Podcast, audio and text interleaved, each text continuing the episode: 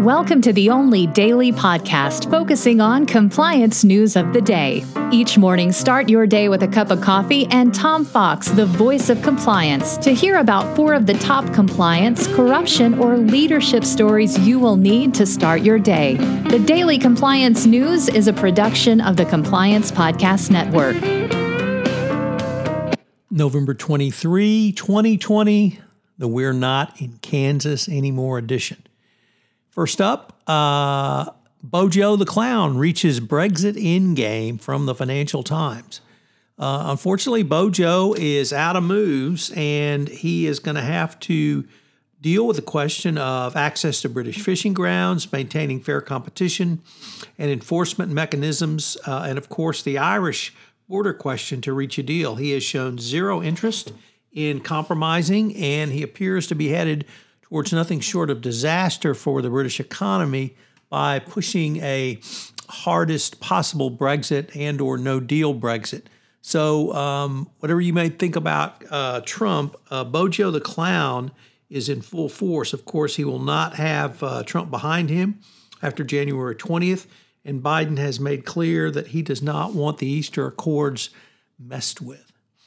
Uh, next up, in a very interesting article from the um, is Times of Israel, they say that an Israeli business intelligence firm led by the former head of Shin Bet Security Services has helped achieve a breakthrough in the investigation of a 2019 theft of jewels from a collection in Germany believed to be worth over a billion dollar dollars. Tuesday saw a massive police operation in Berlin with more than 1,500 police carrying out searches across the city and arresting three.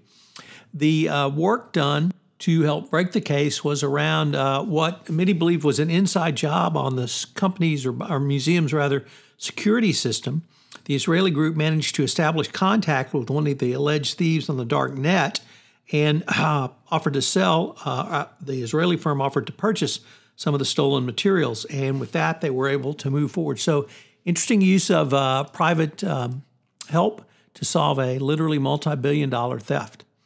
Uh, next up, uh, from the Wall Street Journal's Jet Airways is considering switching advertising agencies after more than a decade as an effort to revive its marketing and cut costs. The uh, obviously airlines have been one of the biggest industries which have suffered revenue shortfalls from the uh, coronavirus pandemic, reducing budgets, including marketing, and changing the ads tone during the pandemic.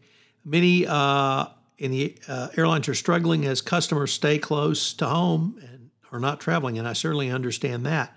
Um, but uh, looking to change the tone of advertising is going to be particularly difficult when uh, cases are spiking up uh, dramatically. The government, at least the U.S. government, is doing nothing uh, to help control the pandemic, and um, it's difficult to see where you could go that uh, might actually be safe. But perhaps a big change there.